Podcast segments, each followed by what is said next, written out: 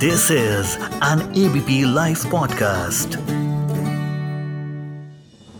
21st of सितंबर 21 सितंबर को संसद के विशेष सत्र के दौरान बीजेपी के सांसद रमेश बिदूड़ी ने चंद्रयान तीन के अचीवमेंट्स पर चर्चा के दौरान बीएसपी के सांसद दानिश अली को कुछ ऐसा कहा जो ऑब्जेक्शनेबल था, आपत्तिजनक था दानिश अली ने लोकसभा स्पीकर को चिट्ठी लिखी बिदूड़ी पर कार्रवाई करने की मांग की लोकसभा स्पीकर ने विदुड़ी के इन शब्दों को कार्यवाही के तहत स्पीच से तो हटा लिया, लेकिन उन पर अभी तक कोई कार्रवाई नहीं की। दानिश अली ने कहा कि सरकार ने पिछले ही सत्र में ऑपोजिशन के नेता को छोटी सी बात के लिए निलंबित करवा दिया था, जबकि विधुड़ी ने तो काफ़ी बड़ी ऑब्जेक्शनेबल बात कह दी है और इन पर कोई कार्रवाई नहीं हुई। तो आज हम इसी पर एफआईआई लेकर के आए हैं। बात करेंगे डिटेल में कि संसद में कुछ भी बोलने पर आखिर सांसदों पर केस होता क्यों नहीं है? अनपार्लियामेंट्री वर्ड्स होते क्या हैं? और लोकसभा स्पीकर के पास सांसदों पर कार्रवाई करने के लिए आखिर राइट्स क्या क्या होते हैं? चलिए इस पर डिटेल डिस्कशन करते हैं। मैं मानसी हूँ आपके साथ ऑन एबीपी लाइव पॉडकास्ट मेरे साथ में आज जुड़ चुके हैं एक जानी मानी हस्ती। मेरा नाम जी सी मल्होत्रा है। मैं फॉर्मर सेक्रेटरी जनरल लोकसभा महासचिव लोकसभा कॉन्स्टिट्यूशन संविधान विशेषज्ञ हूँ। Thank you so much sir ABP Live podcast के साथ जुड़ने के लिए। मेरा पहला सवाल यही है, सांसद को संसद में बोलते वक्त ये विशेषाधिकार होता है कि अगर वो कुछ भी बोलते हैं तो उनके खिलाफ पुलिस केस फ़ाइल नहीं हो सकता। इसका क्या मतलब है, सर? आप इसे किस तरह से देखते हैं? क्या वो कुछ भी आपत्तिजनक बोल सकते हैं? इस तरह के विशेषाधिकार पर आप क्या कहेंगे, सर? देखिए, ऐसा है पार्लियामेंट्री प्रिविलेजेस जो अवेलेबल है मेंबर्स ऑफ़ पार्लियामेंट को उसके आर्टिकल 105 कॉन्स्टिट्यूशन का अगर हम देखें तो there is freedom of speech and immunity from legal action जो अगर वो कुछ भी बोलते हैं हाउस में तो लीगल एक्शन बाहर आ, किसी भी कोर्ट में सिविल या क्रिमिनल लाइबिलिटी उनको नहीं बनती है और उसकी उसको उनको अपनी स्टेटमेंट जो दी है उसके लिए वो इम्यून है। उनके ऊपर लीगल एक्शन नहीं लिया जा सकता कोर्ट प्रोसीडिंग्स नहीं चलाई जा सकती। अब इसका ये मतलब नहीं है हाउएवर कि उनकी स्पीचेस जो है अगर वो कुछ भी बोल दें तो कोई एक्शन नहीं होगा। वो subject to rules of parliament and control of proceedings by speaker होता है। स्पीकर हाउस की प्रोसीडिंग्स को कंट्रोल करते हैं। हाउस कंट्रोल करता है। तो चाहे उनको पार्लियामेंट्री प्रिविलेज के तहत इम्यूनिटी मिलती है बाहर के लीगल एक्शन के न ले लिया जा सके पर हाउस और स्पीकर उनके खिलाफ एक्शन ले सकता है। अब जैसे रूल तीन सौ अस्सी है रूल ऑफ़ प्रोसीजर लोकसभा का उसमें एक्सपेंशन के बारे में दिया है। तो अगर कोई भी डिफोमेटरी स्टेटमेंट हो इनडिसेंट स्टेटमेंट हो अनपार्लियामेंट्री हो अनडिग्निफाइड हो ऐसी स्टेटमेंट जिसकी एक हमने लोकसभा में एक डिक्शनरी बनाई हुई है एक बड़ा वॉल्यूम है जिसमें सारी अनपार्लियामेंट्री वर्ड्स की एक डिक्शनरी है और उसको from time to time revise भी करते रहते हैं हम्म। तो उसके अंदर अगर कोई डेफोमेटरी वर्ड आया है हम्म। अगर किसी ने बोला है। तो स्पीकर को अथॉरिटी है कि वो उसी वक्त उसको एक्सपंज कर दें। मतलब वो उसको अपने प्रोसीडिंग्स में से निकाल दें। हम्म। अब क्या होता है डिबेट में से तो निकल गया। जी। पर आजकल आजकल प्रोसीडिंग्स लाइव होती है टेलीकास्ट और टेलीकास्ट तो चला गया सब जगह पे। हम्म। तो जो उन्होंने स्टेटमेंट दी डेरोगेटरी वो हाउस की प्रोसीडिंग्स में से तो निकल गई। बट वहाँ से तो नहीं निकल सकती। वहाँ से नहीं निकल पाई तो क्या होता है हमारा एक पीपीआर सेक्शन होता है press and public relation section वहाँ पर ये वो डिक्लेयर कर देते हैं इन दी इवनिंग कि ये ये ये वर्ड जो है हाउस की प्रोसीडिंग में से स्पीकर के ऑर्डर में से निकल गए हैं। हम्म। तो जितनी भी टेलीकास्टिंग अथॉरिटीज हैं ब्रॉडकास्टिंग अथॉरिटीज हैं या प्रिंट अथॉरिटीज हैं ये उनकी जिम्मेवारी है कि वो देखें कि अगर कोई एक्सपंज किया हुआ वर्ड है तो उसको वो रिपीट नहीं कर सकते।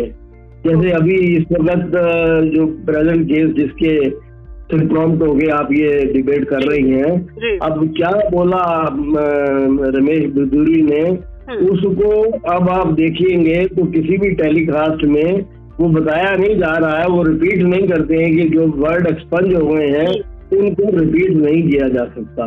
तो रूल तीन सौ सी के अंदर ये पावर है कि उनको फ्रीडम ऑफ़ स्पीच जो पार्लियामेंट्री प्रिविलेज आर्टिकल 105 देता है रूल्स उनके ऊपर अंकुश लगाते हैं स्पीकर को पावर देते हैं हाउस को पावर देते हैं कि ये रोक दिया जाए एक्सपंज कर दिया जाए उन वर्ड्स को निकाल दिया जाए। तो ये स्पीकर की अथॉरिटी होती है कि वो रूल को वो, उस, उसमें से एक्सपंज कर देंगे उन वर्ड्स को एग्जैक्टली एग्जैक्टली जी। आप आपने जो कि कहा कि एक्सपंजिंग भी होती है अनपार्लियामेंट्री वर्ड्स को लेकर के डिक्शनरी है जो समय समय पे रिवाइज होती है सब कुछ है। स्टिल।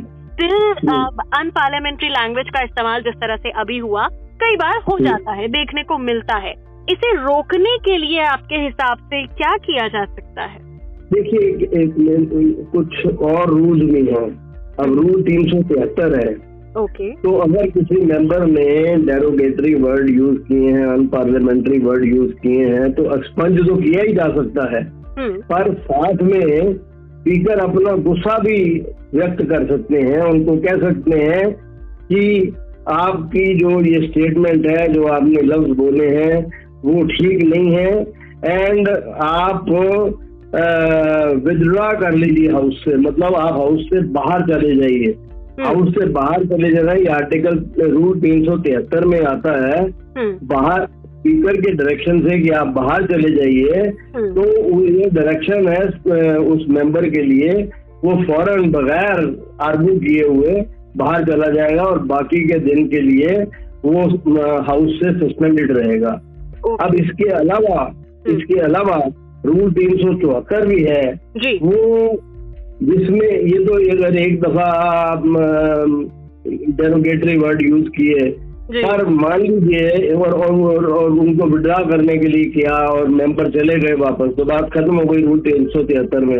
हम्म। पर अगर वो नहीं मानते और बार बार इंसिस्ट करते हैं हम्म। वही वर्ड दोबारा रिपीट करते रहते हैं स्पीकर को भी डिसोबे करते हैं तो। रूल तीन सौ चौहत्तर कहता है कि स्पीकर उनको नेम कर सकते हैं उनको उनके नाम से बुला सकते हैं तो ये नेम करने का मतलब ये होता है कि it is almost an indication to the parliamentary affair minister. कि आप एक मोशन लाइए और इस मेंबर को जिसको स्पीकर ने नेम कर दिया है ये ये फर्दर एग्रावेटेड ऑफेंस है हम्म। तो जिसको नेम कर दिया है उसको हाउस में से सस्पेंड कर दिया जाए और वो सस्पेंशन है जो हाउस से हम्म। वो रिमाइंडर ऑफ़ द सेशन के लिए की जा सकती है चाहे 20 दिन का रह गया है पंद्रह दिन का रह गया है या दो दिन का रह गया है हम्म। तो बाकी के दिन के लिए वो हाउस से अप्रूवल लेके हम्म। उसको सस्पेंड कर देते हैं हाउस की सर्विस से अब एक और रूल बना था ये 2002 में बना था आर्टिकल रूल 374 ए हम्म हम्म। ये बोलता है ये बोलता है automatic suspension of the members अब हम्म। कई दफ़ा क्या कई दफ़ा क्या होता है जी। कि मेंबर स्पीकर ने नेम कर दिया। अब गवर्नमेंट संकोच कर रही है अ, उसको मोशन लाने के लिए सस्पेंड करने के लिए। तो ये पावर ऑटोमेटिक स्पीकर को दे दी गई है कि अगर वो नेम कर देंगे उसको तो मोशन ना भी आए पाँच सिटिंग के लिए, या अगर सेशन में पाँच से कम सिटिंग्स रह गई हैं तो विच एवर इज़ लेस उसके लिए जिसको वो नेम कर देंगे, वो मेंबर ऑटोमेटिकली सस्पेंड हो जाएगा और उसको हाउस की सर्विस से सस्पेंड कर दिया जाएगा। एग्जैक्टली एग्जैक्टली तो ये तो रूल्स की बात हुई जो आपने बताए बहुत ही अच्छे नियम जो दिए गए हैं। अगर बात हम्म। करें हम जो मेरा आखिरी सवाल भी होगा कि हम्म। अक्सर ये देखा गया है जब विपक्ष इस तरह की बातें करता था तो उनके ऊपर एक्शन लिया गया। अब ऐसे मामले में विपक्षी दल क्या रास्ता अपना सकता है? अगर आपत्तिजनक भाषा का इस्तेमाल सत्ता के सत्ताधारी के खिलाफ की ओर से किया जाए। ये ये आपकी बात सही है पर देखिए पावर तो स्पीकर के ही हाथ में है।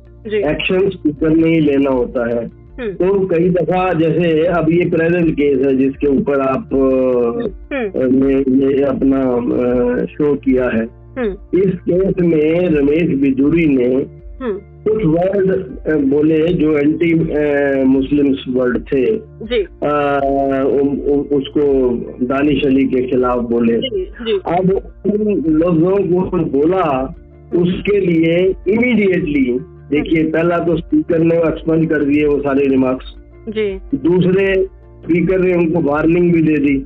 रमेश बिजूरी को कि आप ऐसे नहीं रिपीट करेंगे ऐसी बात। हम्म, तीसरा उनको स्टो काज नोटिस भी दे दिया। कि 10 दिन के अंदर अंदर आप जवाब दीजिए कि आपके खिलाफ एक्शन क्यों ना लिया जाए। चौथे जो deputy leader of the house थे डिफेंस मिनिस्टर राजनाथ सिंह उन्होंने हाउस से अपोलोजाइज भी किया हम्म। उसके वर्ड्स के बारे में। जी। तो अब ये डिमांड ओपोजिशन कर रही है नानी अली के बिहाव पे कि इस मैटर को प्रिविलेज कमेटी को क्यों ना भेज दिया जाए? और प्रिविलेज कमेटी में ओपोजिशन के मेंबर भी होते हैं गवर्नमेंट के मेंबर भी होते हैं। अगर वो सलाह देंगे ये एथिक्स कमेटी होती है प्रिविलेज कमेटी होती है। हम्म, दोनों कमेटियों में से किसी एक को भेज दिया जाए और वो जो रिकमेंडेशन देगी प्रिविलेज कमेटी तो उसकी रिकमेंडेशन के बेस पे हाउस को नॉर्मली एक्शन लेना पड़ता है। अब क्या है कि सिर्फ़ दानिश अली के कह देने से तो नहीं होगा ना। इसको सुनना पड़ेगा जैसे दस दिन का नोटिस दिया है इसको रमेश बदूरी को तो रमेश बदूरी अपने डिफेंस में जवाब देंगे कि उनको इंस्टिगेट किया गया था क्योंकि प्राइम मिनिस्टर के खिलाफ उन्होंने कुछ ऐसी भाषा दानिश अली ने की थी कि जिसको वो प्रोवोकेटिव थी और इसके लिए उन्होंने बोला।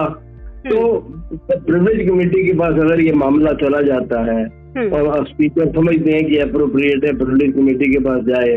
तो प्रिविलेज कमेटी देखेगी कि इंस्टिगेट करने वाली क्या क्या चीज़ें थी जिसकी वजह से रमेश बिजोरी ने बोला। और जो बोला जब वो विड्रा भी हो गया अपोलोजाइज भी कर लिया उसको शो का नोटिस भी दे दिया तो क्या अभी भी एक्शन लेना चाहिए? तो ऐसा नहीं है कि ओपोजिशन के ही खिलाफ एक्शन होता है। हम्म। एक्शन तो एक मेंबर जो है रूलिंग पार्टी का उसके खिलाफ भी हो सकता है और वो केस प्रिविलेज कमेटी को जा सकता है। Exactly thank you so much ABP Live podcast के साथ जुड़ने के लिए। मैं मानसी हूँ आपके साथ।